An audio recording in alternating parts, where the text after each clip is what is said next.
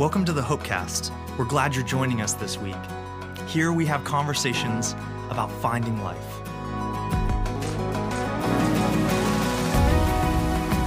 Welcome to the Hopecast. This is Nicole, joined by David Dwight, and we are here talking about life and faith relationships and how we figure out how to do our best to flourish in the place that God has made us. I just made that up. I right like then. the word. I really like the word flourish. I do like it too. There's a lot to It's it. really rich. It has, yeah, it does feel like it has a lot. But today we are talking about obedience, which is an interesting word. Do you know what first comes to mind for me when I hear obedience? what? Dog obedience school.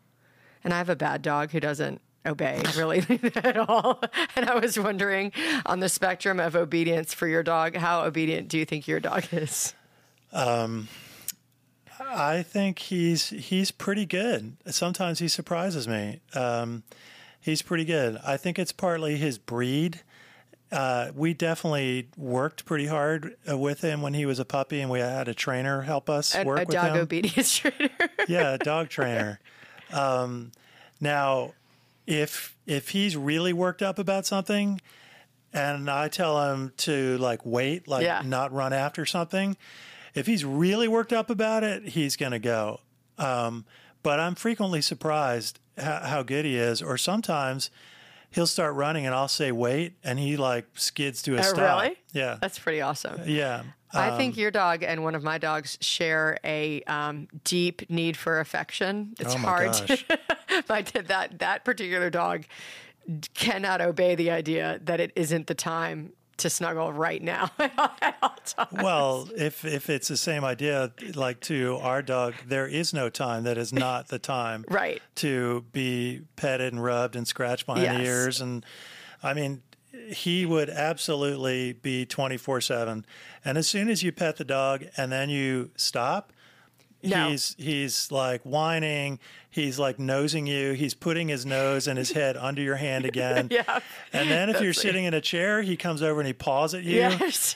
You're like there's no getting away from it. I feel like my dog, I could wear my dog as a scarf, and that would be about the right level of like togetherness, Yeah. like in general. Yes. So that dog, that sweet dog is obedient, except in that area. There's just no getting away from the endless need for affection. Yeah. I think a couple podcasts ago we did say we should do a We should. full blown podcast on dogs and what we learned from dogs. It'd be a good one. Well, have you heard about the documentary series on Netflix right now? No. so there's a full in fact i was just with our creative director aj uh, talking with talking about it at lunch because it's just so well done and he's like you have to watch it you'll be so inspired about storytelling and how they how this producer captures this the story of dogs. So maybe Is before our dog on I don't know what it's called. So maybe Okay. someone listening will like it tweet us or email us or something. I'm guessing if you search dogs, you'll find it. But it's pretty. Um, it's the rage right now. Apparently, the one about a refugee who is displaced from his dog is a very powerful story. So before our Dogs, podcast, I mean, really, we'll do I'm our telling you, dogs. Uh, we talked about the picture of uh, George H.W. Bush's dog, Oh, uh, gosh. President Bush that Sr., who picture. died, Oh, and the picture of the dog lying by his casket. Yeah. I oh, mean, it just dogs are remarkable. Yeah, so that's not today, but I think it was a good segue into our. You pulled us back. We were slipping. We were, about like, slipping. obedience. Well, and the reason why is because I do think that our like experiences with the word, the idea of obedience, we think about dogs behaving or children minding their parents or that kind of thing. Mm-hmm. Yet it's this huge idea in scripture, and I Mm-hmm. think we probably need to recapture that for our life. Yeah, my guess would be that we have grown to think of obedience as a kind of forced servility, uh, like only a few steps away from an indentured servant, a mm. hired hand, or even maybe just a few steps further away from um, residuals of slavery and other things like this. Um, it's kind of punitive, or I feel like it has a punitive connotation as well. Like Yeah. obedience is about not obedience is about what's going to happen if you don't if you get in trouble, not mm-hmm. more than that. It's on the negative side. It's close to the word uh, be subject to, you know, like Ephesians 5, where Paul says to uh, husbands and wives be subject to one another. you just say the word be subject to, and people's radar alarms go kind of crazy. Um, but let's stick with the word obedience. Um, I would love to see if there is a way for us, one, to understand the word uh, more comprehensively, and two, understand the uh, emotional element to the word. Jesus ties the word obedience to love. So, like, we should never separate obedience and love. And my guess is some of us hearing it would be like, love would be the farthest thing from my mind with obedience. I thought obedience was uh, what you do because you're going to be punished, or Well, and we may have had those experiences. So we're not saying retroactively, based on what you've known of obedience, you now need to connect it to love. It's mm-hmm. actually talking about moving forward. What would a vision for your life look like where the idea of obedience in Christ is linked to love, not what you thought before, but what you mm-hmm. could think forward? So Jesus said in John 14, 15, he said, If you love me, you will obey my commandments. Mm. Okay. Now, that may land variously in people's ears, but let me back up for a minute because I have frequently said, but I want to reiterate Jesus never taught as a moralizer, hmm. he taught truth. And what I think he's saying there is um, there's a truth about obedience, which is this we, you and I, obey whatever we love. Hmm. And so does every human being obey what they love. Mm-hmm. Now, you don't think of it obedient of obedience, you think of it as no, I'm doing what I want to do. Mm-hmm. Right? But that's because we have to like drag the word obedience out of this pejorative mm-hmm. connotation because it like doesn't stand a chance of being a positive thing. But like the math of it is what we love, we obey. Mm-hmm. Okay, so like what does that mean? What am I really saying? There's no shoulds in it. There's no like you should. It's just you will. It's a, it's, a, it's a, it's like the theological math of it. This is what happens. Mm-hmm. Um, if you love chocolate, you will obey your cravings and eat it. Mm-hmm. Right? That's hundred percent obedience. Mm-hmm. Right? And people are like, obedience? Are you kidding me? No, I love chocolate mm. and I want to. I, I really like it. Uh, one hundred percent. That's an obedience idea. Mm. Um, if you love social media, you will obey your desires to be on social media. That's an obedience issue. Can you're give- obeying what you love. You are you're you are doing, acting, and giving your energy to what you love. That's obedience. Can I give you another one that Mm-hmm. a doctor friend of mine has talked with me about how many people know, particularly in this world, he was talking about diabetics, know that they shouldn't eat sugar, but they love it. And so they obey it to their own detriment, even though they know they shouldn't. And I'm sure we all know there's many more cases like that, but this particular one was like the evidence is right there and they still can't stop themselves from doing it. Right. And it's because you're, it's, you love, you know, Right. that kind of obedience, even to our detriment or to the detriment of something else, Right. you know? Now, to put this into, let's take it now into the step toward relational life. Um, if you love a person, mm-hmm. it is the natural desire of your heart to please them. Mm. Now, perfectly 110% all the time probably not because we live in a fallen world and it's not perfect like that. But if you truly love a person it is your natural desire to please them. Mm-hmm. That is what obedience looks like hmm. right? So we've talked about this um, if if you had a young couple who uh, were getting married in a couple of weeks and you were meeting with them say in uh, pre-marriage preparation and so on if one of them said to the other hey uh, listen i have a question before we get married. Um, what is the absolute minimum that i can do in this marriage so that you know we can pull it off? And the other one would look at them like wait like what are you saying what what is the absolute minimum that I can do so we can pull this off? Mm. It's completely devoid of everything that love means. Mm. Love wouldn't ask that question. Mm. If if you love somebody, you wouldn't even be thinking in that direction. Yeah. If you love somebody, you are looking at giving yourself to please them as a delightful thing to do because it's the natural outgrowth of love.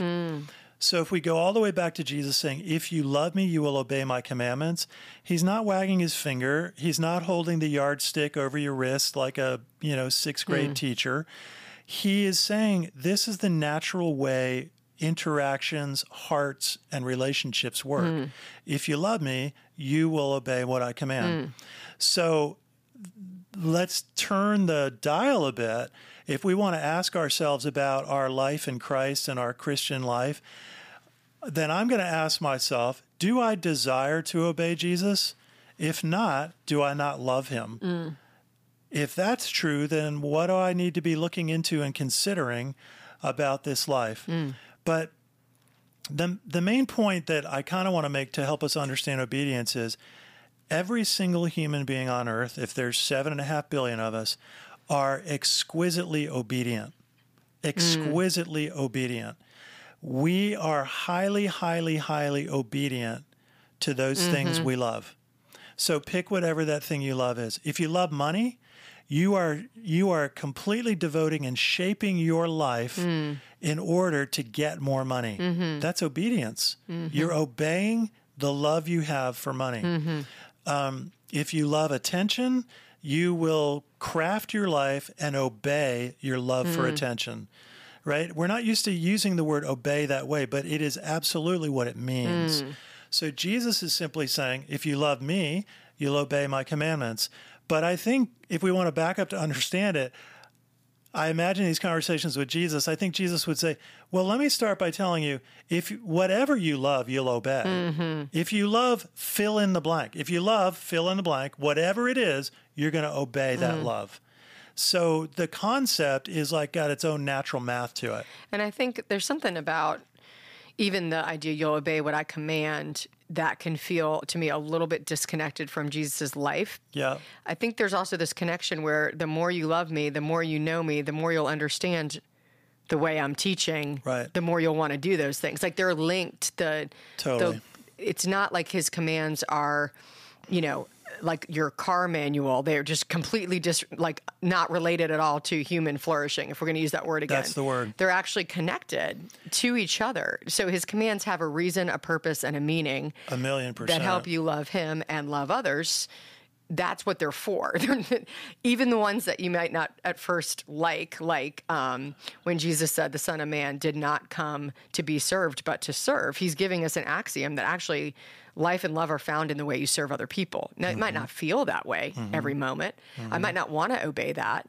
But when I do, I understand his love and his way more than I did before. They are totally connected. Yes, and a lot of this has to do with our perspective and how our own Christian faith has been formed. I don't know if people truly trust the fact that um, because God loves us, his commandments are for our flourishing mm-hmm. and our joy. If you don't trust that, then the commandments feel oppressive. You doubt them, you push back against them, and you get a lot of tailwind in a culture like ours that effectively is anti authority.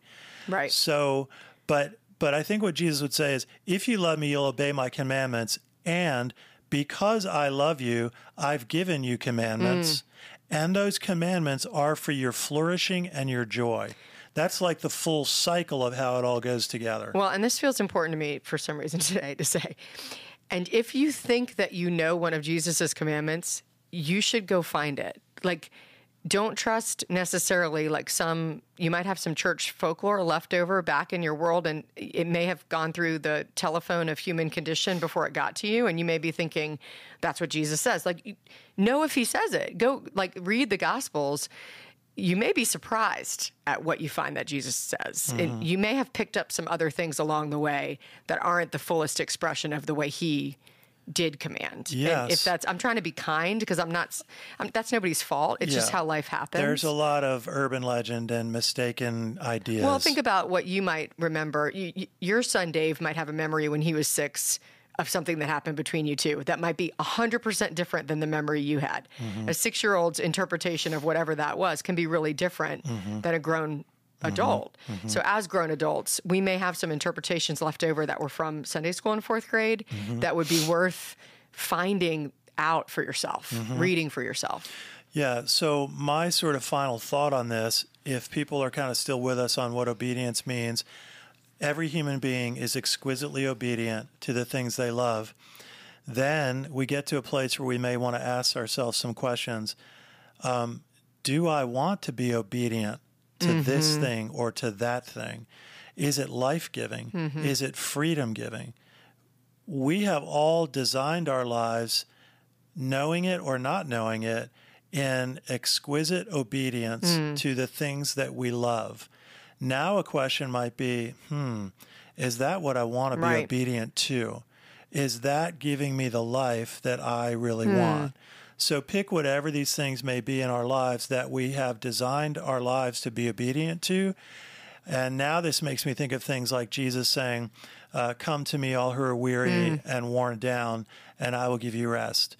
If we're if I'm obedient to Jesus, I'm getting the spacious life of freedom and grace that comes under His being obedient to Him, that comes mm. under Him.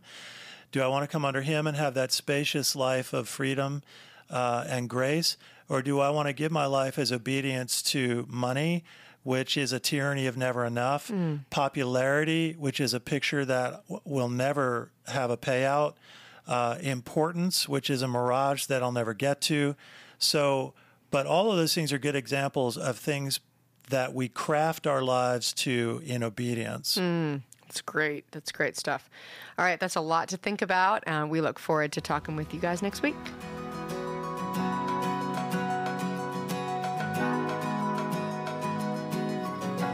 Hopecast is a ministry of Hope Church in Richmond, Virginia. We're glad you joined us this week. If you'd like to learn more, you can find us online at www.hopecentral.com.